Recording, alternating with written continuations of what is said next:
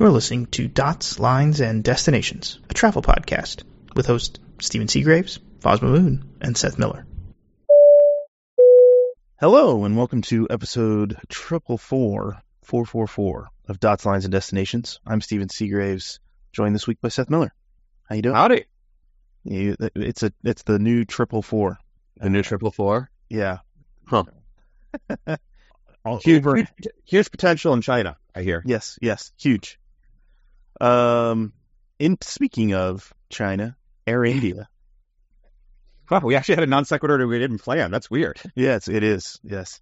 Uh, Air India is taking 55 Maxes that were originally going to go to China. Yeah, that's what it seems. So we've talked about this a little bit in the past. Of right, there's like a couple hundred Max planes that were built for China pre slash during the pandemic and with the grounding and all that stuff.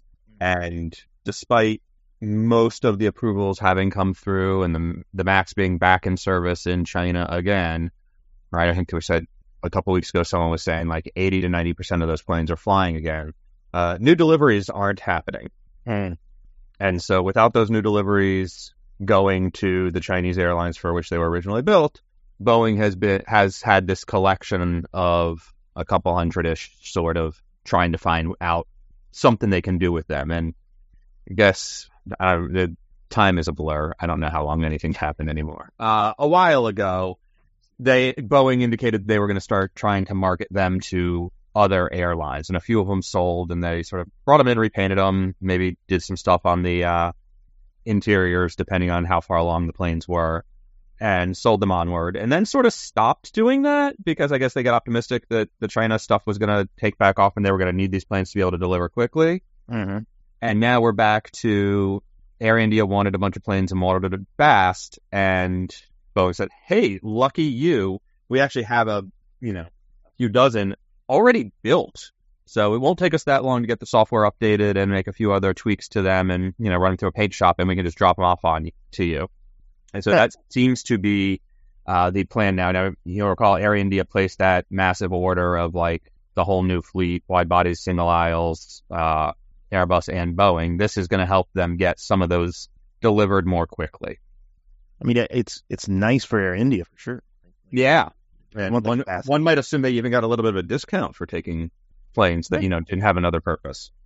I mean, what? I, I have a few questions. So, what is keeping China from taking the deliveries? Is it just a logistics thing, or is it a political thing? Like, what's what's going on there? One would assume politics at this point. Yeah. Um, Just just you, like might not have noticed, but the U.S. and China don't have that great of a relationship in general. And from an aviation perspective, it's really Yeah, I was just wondering more of like, you know, you would think that the Chinese airlines would want to, you know, push to get their planes because they they need the capacity. I mean, Chinese travel is back, um, you know, so it yeah. Anyway, Well, yes and no. And sorry, that was me just being a sarcastic, obnoxious jerk. So I, I know you. um, there was an interesting story in the Wall Street Journal, I think last Friday, suggesting that, and I think it's probably a little too aggressive in claiming that there's been a decoupling of the U.S. or Western world and China, but suggesting that the travel, inbound travel to China, has not resumed at nearly the same pace as elsewhere. mm, okay, And, you know, my it's hard to know if that's because China requires visas for everybody and they stopped processing them for a while and now, you know, much like with getting a passport in the United States, where the backlog is just stupid, uh, right? If you need to get a visa for China, are they backed up because everybody who didn't get them for three years is now all of a sudden trying to get them at the same time? yeah, good point. Yeah, Uh, or is it something else? Also, getting a Chinese visa is a pain in the ass. yes. Um, You just you just transit without visa. That's the easy. and then don't take your onward connecting flight and stick around for a while. Yeah, Exactly. definitely sounds like a legit play. I, I mean that they won't catch that at all. Um, anyway, um, We're making fun of another person, and we don't recommend that. No, don't people. please don't do that if you're a listener. Uh, also, I saw. Speaking of which, okay, things that you should not do.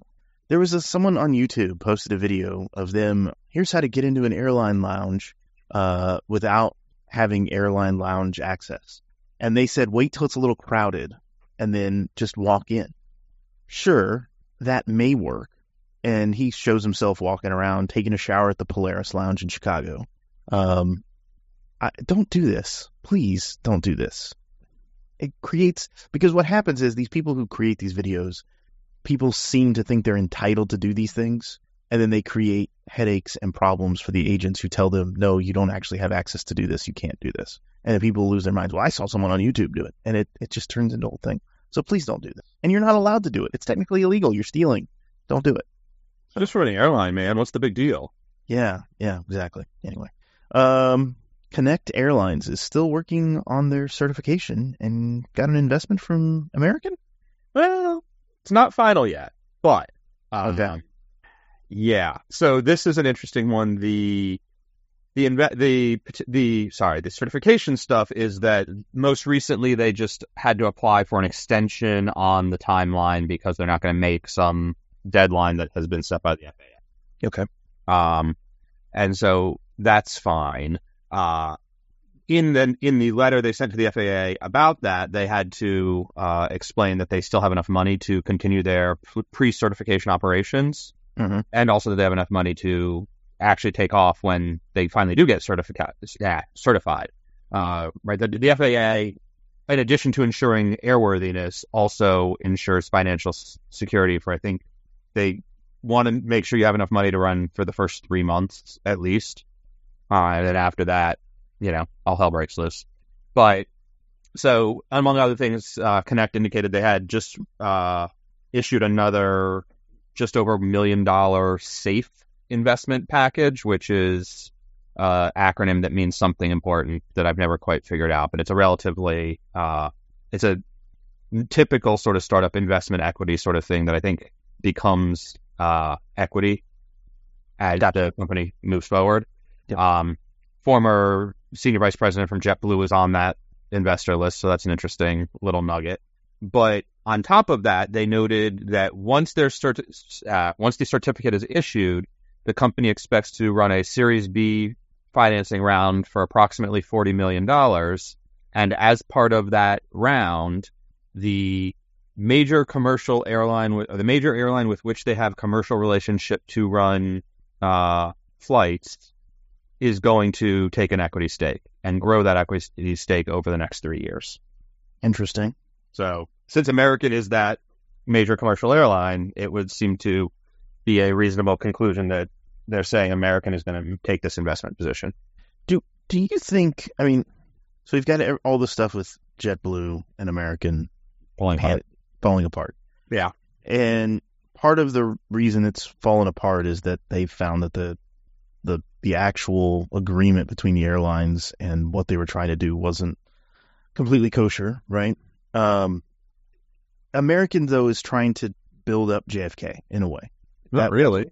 Well, that, but that's what they were trying to do with JetBlue, right? They were Yeah. trying to use JetBlue to, to build JFK. Do you think we're really going to see Q400s come to JFK? No, This happens. So, what is Americans' play here? Then? it's not JFK. Is it Philly? Yeah. Philly, Boston, Baltimore, Chicago. But why Baltimore? Like, where did they get? Maybe maybe I'm mistaken on Baltimore. They they had a list of Air Force they were going to serve as like their first round, and then sort of a secondary set that were going to be added on. It was Okay, okay. so it's it is going to become a sort of uh, just another Eagle, but not branded as such regional operator, but also going to have the opportunity to run some of their own flights. And where if there are markets that have demand that they can serve and sort of also put an American share on it, that's great. But it's it's hard to tell if it's only going to be operating as American or if it's going to have a little bit of uh, independence and then have American as a code share. Does that make sense? Yeah. I don't know if it's a complete capacity purchase agreement where American just says we're going to buy out your plane, or if it's more like a code share, and Yeah. uh, they cooperate on which markets get served instead of American dictating it. So, Which yeah, it's the whole thing is interesting. Um, the other financial part of it that just worth mentioning is the company has also noted Connect Airlines has committed itself to being zero emissions relatively quickly through hydrogen okay, fuel cell powering their planes, and so they've applied for two uh, a grant and a loan, both from the Department of Energy as part of sort of different groups to make that a reality, and are saying that they expect the grant funding would help build out the uh, hydrogen production, transmission, storage infrastructure across the Mid Atlantic, Mhm. and so they wouldn't have to invest any money in that. And also that the loans would likely cover the acquisition and conversion of all the aircraft at a very low interest rate. Oh, interesting. So, in no guarantees those come through, but if they did, uh, that could significantly bias their cost of uh, operations. Yeah, it's. I mean, it's a neat concept and an uh, interesting way to finance it. Um, Yeah. Yeah. Cool. Um, Um. back to Max real quick. Yeah. Because while we were talking, an email came in, and I know we had talked about the Max 7 a little bit last week and how the certification process was ongoing. Um, and we talked, when we were talking about it last week, there was a, me- we mentioned, or maybe it was offline in a different conversation, about how Boeing is already applying for exemptions from certification rules. Yes. For plane that doesn't exist yet. I think we. I think we. Uh, we had talked about it offline. Yeah. Yeah, so there's a filing that came through uh, this morning, Monday morning. Uh, the Boeing company is petitioning for a temporary exemption from the affected sections of 14 CFR until March 1st, 2027, to allow it time to incorporate necessary design changements for the stall management yaw damper on the Model 737-7 airplane. Hmm. End quote. Uh, that cool. Yeah, you guys nailed it. Um, it's not clear to me if that rule changed after Boeing started or Boeing, whatever. But uh, yes, the purpose of this notice is to improve the public's awareness of and participation in the FAA's exemption process. Well, thank you, Boeing. Yeah, that'll be published in the Federal Register, I think, tomorrow on Tuesday. So Wow. good times.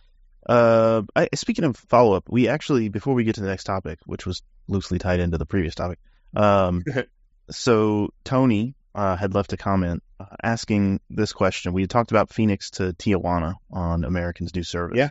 Uh, and his question was, even if there was a ticket sold as a ticket to California somehow, so if they sold it as Phoenix to Southern Cal, Right.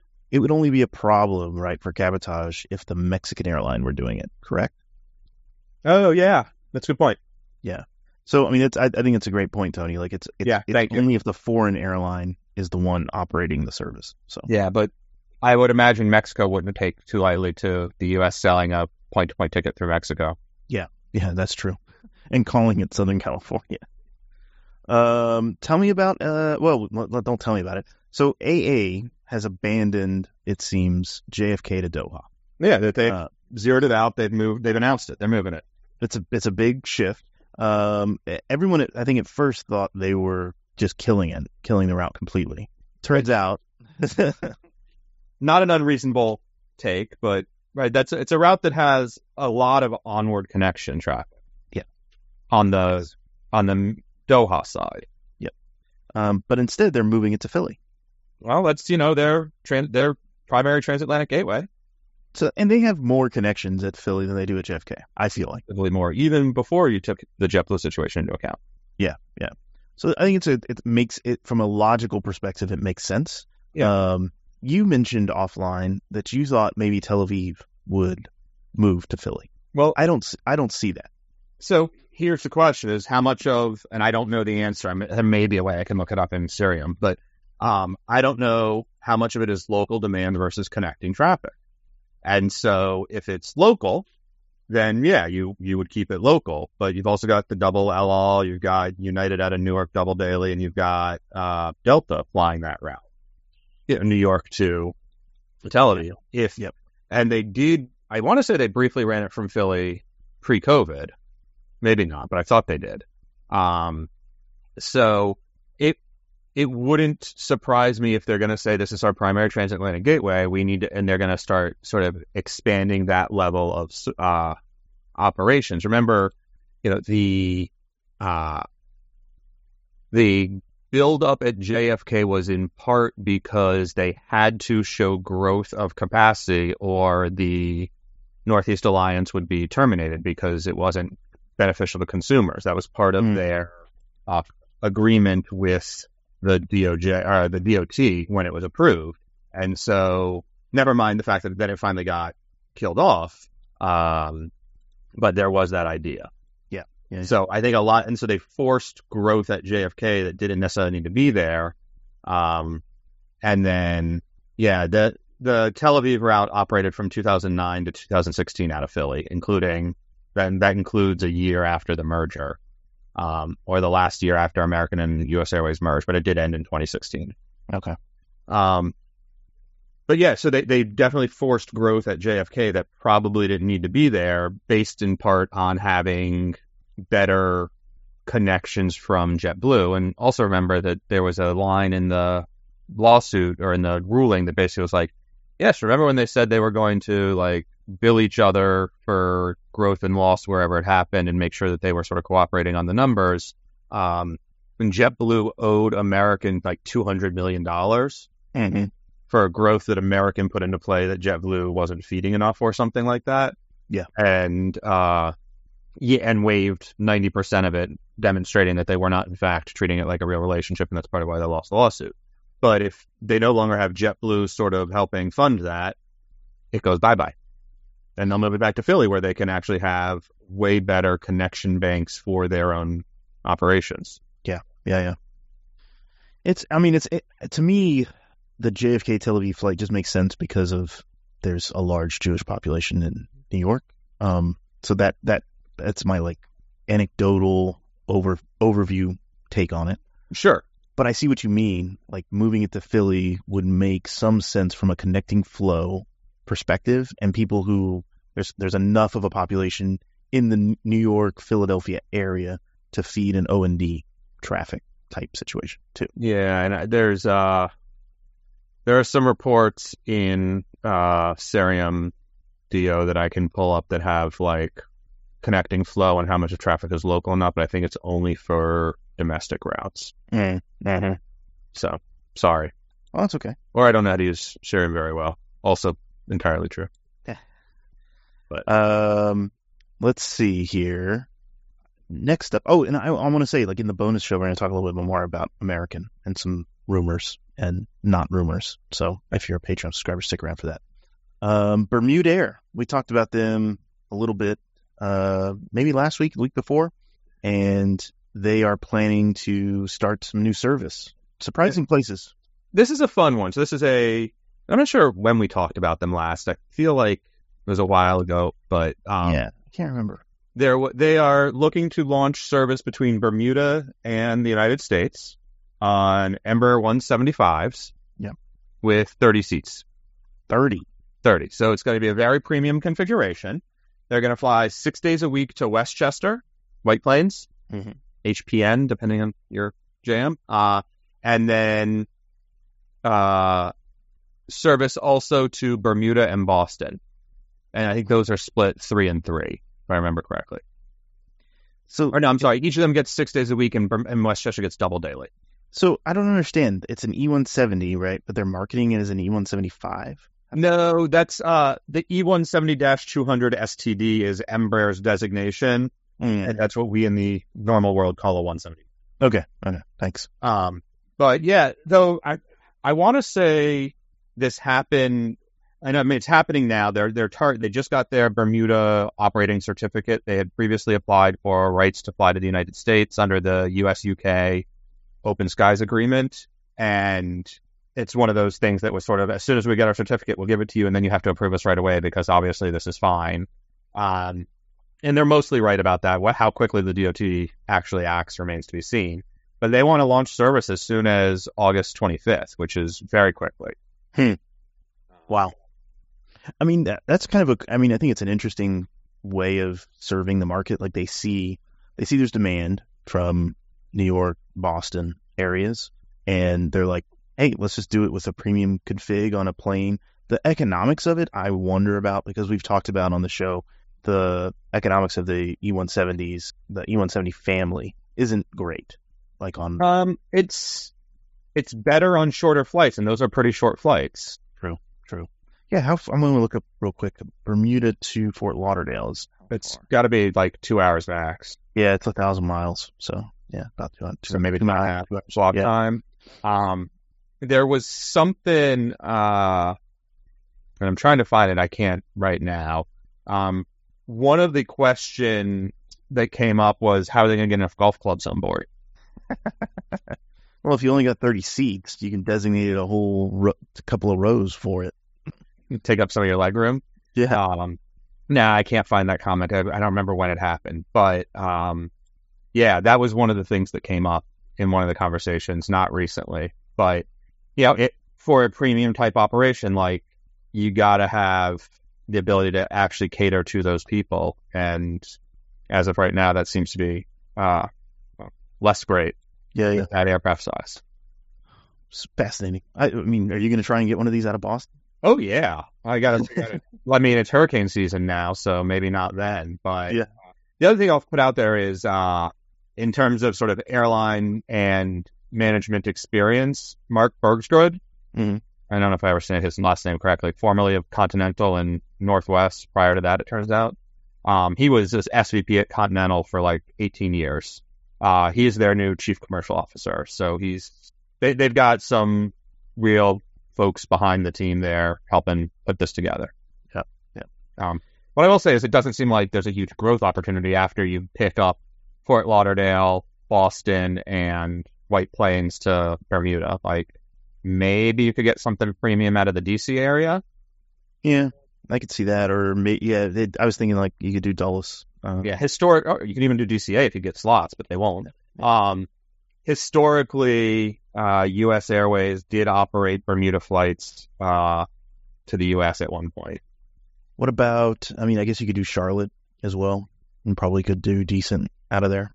Uh, So this is like I don't know how strong those markets would be. or Philly. Like, why not Philly? I'm not sure how strong that market is, and you're doing this standalone, so you got to find, you know, like maybe a couple times a week. The other thing is like, how do, do you target folks going for week long timeshares, or do you target a more right? That's sort of you do Mhm. Friday, Saturday, Sunday service kind of thing, or do you take daily six X weekly kind of operations? That's a much more normal, trying to get a mix of leisure and business customers, yada yada yada. Yeah, yeah, yeah. I get what you're saying.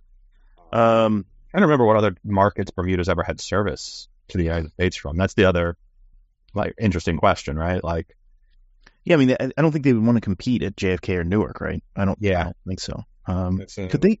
There's pre-clearance in Bermuda, though, right? correct. So you can basically fly anywhere. Yeah, American and before U.S. Airways did fly DCA Bermuda um, at in the late 20 teens, and I think U.S. before that. JFK has had service. Miami's had service. Philly, JetBlue from Boston and JFK. So couldn't you technically do LaGuardia? Yeah. If you I mean, can get that- slots. Yeah, I mean, if they could get a slot at LaGuardia, I could see them doing that. yeah, Delta has had Atlanta, Atlanta and Boston service over the years, and JFK as well. I mean, if you want to go way back, Air, that's funny. Uh, the AirTran uh, sign has been reassigned. Call sign has FL has been reassigned, but AirTran used to have a BWI service. Oh. Northwest had LaGuardia for a hot second in twenty in two thousand nine. Huh. Uh, Aura Airlines. That can't be right. Don't know that name. Are you familiar with the call sign U five? You know? Okay. Yeah, it's changed several times. Um, USA 3000. There you go. Oh, yeah, yeah, yeah. Oh man, that brings back some memories. You're welcome. Um, so some follow up too, uh, just more follow up since we're doing follow up in the middle of the show now, apparently. Um, so uh, Jason Rabinowitz, who's been on the show before, posted Yeah. on Twitter that the um or X or whatever it's called this week, uh, the 767 that was struck by hail, um, The Delta one. Yeah. wa- is actually being ferried back to to Atlanta right now. Um, Delta Tech Ops, man. Yep, they went over there, fixed it up, and uh, got it out. Yeah, that's pretty amazing. Yeah, that was a lot of damage on that plane. Yeah. Um, what else we got? Avello. Avelo. Just- yeah, they're going to San Juan, Poor Puerto Yeah. Rico. From New Haven. That I mean, it makes sense. It, I I think from a leisure destination, it, it makes sense. Yeah. kids kids want to get out of the get out of school and go to to Puerto Rico. I get that. Um, yeah, it's crazy. Um, interesting on it, I would say, is the uh, that runway is still pretty short, and so how full is that plane going to be able to be getting off the ground there? Yep. Um, I imagine they're using a 737-700 since they do better on the short runways rather than the 800 for the lot longer flight. So still limited capacity, but yeah, Um, the other bit is there's competition up the road at Bradley, Hmm. Hartford. So again, you know, interesting to see how much they're able to pull away from that. They've done a pretty impressive job of late building up that New Haven operation though. So Yeah. we'll see. They also big new route announcements expected later this week, so we'll probably talk about them again next week on the show. Yeah, you- I mean, are you embargoed? I'm guessing. No, I don't even have it. I just know that it's coming. Okay, gotcha. Um, let's talk about Purdue, Purdue, Purdue University, which has a actually for people who don't know has a flight school. Um, there's an aeronautics school and flight school there. Big- Um, like a big program. Yeah, very big program. I have, I have a friend of mine that came out of it. Um, Yeah. and uh, they're building a new terminal at the airport in Lafayette, Indiana. Technically West Lafayette, but I'll let it slide. Thank you.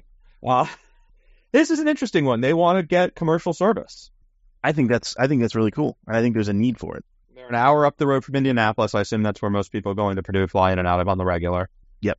Um, what's interesting to me is they're going to knock down a hangar and put up a new terminal building. They're going to build some short-term parking. They're going to do these things. They don't have an airline lined up yet, um, but they're building it to TSA and FAA spec so that they can. Uh, and they're going to have it done in a year. Wow. So yeah, they're like, I'm guessing it's not going to be super fancy inside, but like, put up some walls, put up a, you know, security screening checkpoint, and put up a jet bridge, or maybe just walk up the ramp. I don't know. But yeah, they're doing it, you know, sort of quick and relatively inexpensive to try to see if they can get commercial service there, which I think is, uh, you know, Indianapolis is a gorgeous airport and all those things and not too overcrowded yet. But if you can find service from le- smaller reliever airports, that's going to always be a good growth opportunity for, you know, an Avelo or an Allegiant or something like that. Yeah, and I think I mean it's it's interesting. I mean, Breeze. for Breeze would make sense. Yeah, I, I think West Lafayette, like it's. So my dad is from nearby. Uh, I won't say the town name or anything, but he's he's from nearby. Um, it's a it's a weird place because there's I-65 kind of going from Indianapolis up through Lafayette, and then it goes up into Gary, Indiana. Um, and it's it's kind of halfway point. It's it's in a weird spot. Like the drive from Chicago isn't terrible. Um, it's getting out of Chicago, and then the drive from Indianapolis isn't really terrible. It's just very boring. Um, and having a nonstop service or to somewhere um, out of Lafayette, e- even if it's a leisure destination, Yeah. um, would be. I think I think there would be a lot of people who'd be interested in it, and especially the kids at the Yeah. school. So And you know that that's the sort of market that I could see the small community air service development grants giving them a million bucks if the you know the school puts up a half million of in kind promotion, yada yada yada, and marketing support, waiving of fees, and then they get you know similar from the feds. You could get an airline to show up for a year or two and see what happens. Yeah, Yeah. uh, makes it makes a lot of sense. And having the flight school there, I think there's there's a lot of potential. Like you could partner with the school, um, things like that. I, I, think Sure. there's it's a cool it's a cool idea. Education to work and you know job flow kind of thing. Yeah, yeah, exactly. Um, Azores Airlines or Azores Air now, um, they're bringing back uh, their transatlantic service to the Portuguese mainland. Yeah, so they previously ran it in 2017, uh, and then stopped starting next summer, so summer of 2024. Once a week, they will fly to Boston, JFK, and Toronto. They'll fly once to each of those on like a Tuesday, Thursday, Saturday. I forget which order they go in. Uh, from Porto on the north Hmm. of the mainland. Wow. So, uh, Porto has had historically service to uh, Newark, Mhm. right? United has run that. Yep. I'm not sure what other markets it's served. Um, I think, I guess, the Toronto service, since you know it's coming back, we we know that. But I, I mean, it's it's nice to have the service. I I wonder if they've just not had the demand into the Azores as they expected, um, potentially. they're keeping all the Azores traffic. I guess they're getting more planes, and they got Um, yeah, yeah, yeah. Yeah, Toronto's had service. Air Canada's actually had service to Toronto, uh, from Porto to uh, Toronto as well. Oh, yeah, yeah. It's interesting. I mean, and United has the Newark service. Yep. Uh, TAP has also had Newark service from Porto. Um, over the year. Yeah, even this year that TAP is flying it. Yeah, they they had mentioned they were going to try something else, uh, but I don't think they ever actually did it. They had talked about what the town in the south of Portugal is it Faro. Moro? Yeah, they had talked about doing it. I know that's like a big uh, beach destination. Yeah. I don't think they ever did anything with it. So Yeah, Transat has run it to Toronto as well. Um, this is, you know, not a small market, but uh, in terms of there's, you know, will be some competition, but uh, Cool. Transat to Montreal also. Yeah. Um, just real kind of in passing, I, I don't, I don't think we need to talk about it a lot, but I think what there was an interesting article from the ATSB, which is the Australian Transportation Safety Board. Um, there was a plane, um, I believe, let me bring it up here. There was a, a flight from Auckland to Sydney on uh, a Qantas 737-8, and uh, it had had an, an engine failure um, about halfway through uh, the the Trans Tasman flight. Um, they they declared a mayday, um, and th- this this article just kind of goes through the decision making process. So they were actually closer to a diversion point called Norfolk Island um, than Sydney or Auckland, and it would have made sense for them uh, to go to Norfolk Island. But it, the the article talks about why they didn't make that decision, and there's a lot of stuff that that goes into that decision that the pilots they made the right choice. Um, and so I just thought it was an interesting article to, to pass on to, to folks and let them uh, read it. I think it's just interesting. It's a quick read, like five minutes. So I will give that a read. Yeah. Um, I think that's a show. We're going to talk about some stuff in the bonus episode, including a, an update from Global Airlines, because I'm sure you love talking about them. I'm really Uh, excited for this. uh, a bunch of stuff on JetBlue Frontier um, and Allegiant, um, Cathay, a little bit of news there, and uh, a loose bear in the cargo hold. We'll talk about that. Um, so for our patrons, Patreon subscribers, stick around. We'll talk to you then. Uh, for everyone else, thanks for listening. Thanks for supporting the show. Leave a comment. Uh, happy travels. Bye bye. Take care.